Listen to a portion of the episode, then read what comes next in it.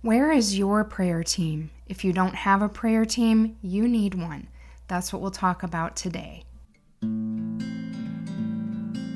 Welcome to the Finding Peace in God's Word podcast, the podcast for people who want biblical solutions for life's problems.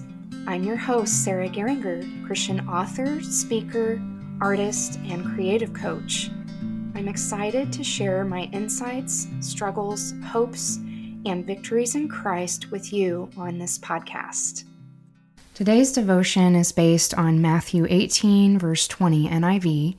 For where two or three gather in my name, there am I with them.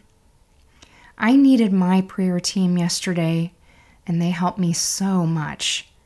My main prayer team is on Facebook. When I post a prayer request, my team from around the world gets activated to pray. These are friends I've developed over the years, real life local friends from school and church. My team includes online friends I've yet to meet, but trust them as much as my real life friends. I've met members of my prayer team in blogging groups, in online groups, at live conferences, through podcast interviews, and on webinars. It's taken years to build this team, and I'm so grateful for each team member. You don't need a bunch of people on your prayer team for your prayers to be effective. Our focus verse today proves this because Jesus tells us that where two or three are gathered in his name, he is with us. One or two other people praying with you is really all you need to see amazing answers to prayer.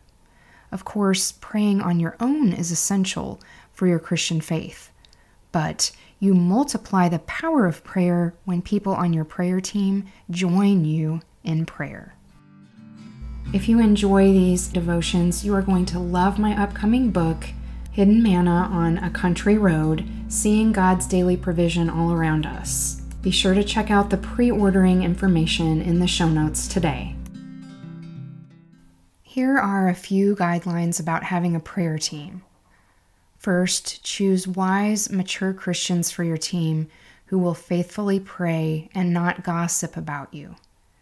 Secondly, if you choose to share online, make your prayers vague enough to preserve privacy, but specific enough to be effective. For example, I asked my prayer team to pray that I would have wisdom and clarity and God abundantly answered that prayer. Third, consider using a Facebook group. This is a more private space for sharing. I have a treasured Facebook group of praying friends, and believe me, we have moved some mountains together. Finally, pray for your prayer team. Yesterday, while going through my Facebook notifications, I prayed blessings by name on each person who left a comment. People who pray for you need your prayers too. I pray that God will help you find one or two other people to join your prayer team. Whether it is online or in person, I pray your prayer team will be an enormous blessing and comfort to you. A few reflection questions for you.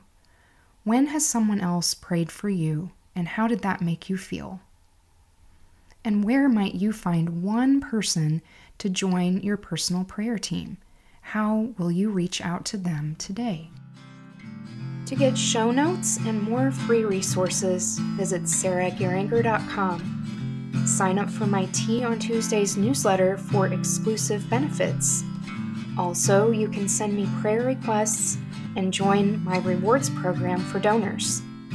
Until next time, remember that you can find peace in God's Word for every problem that you're facing.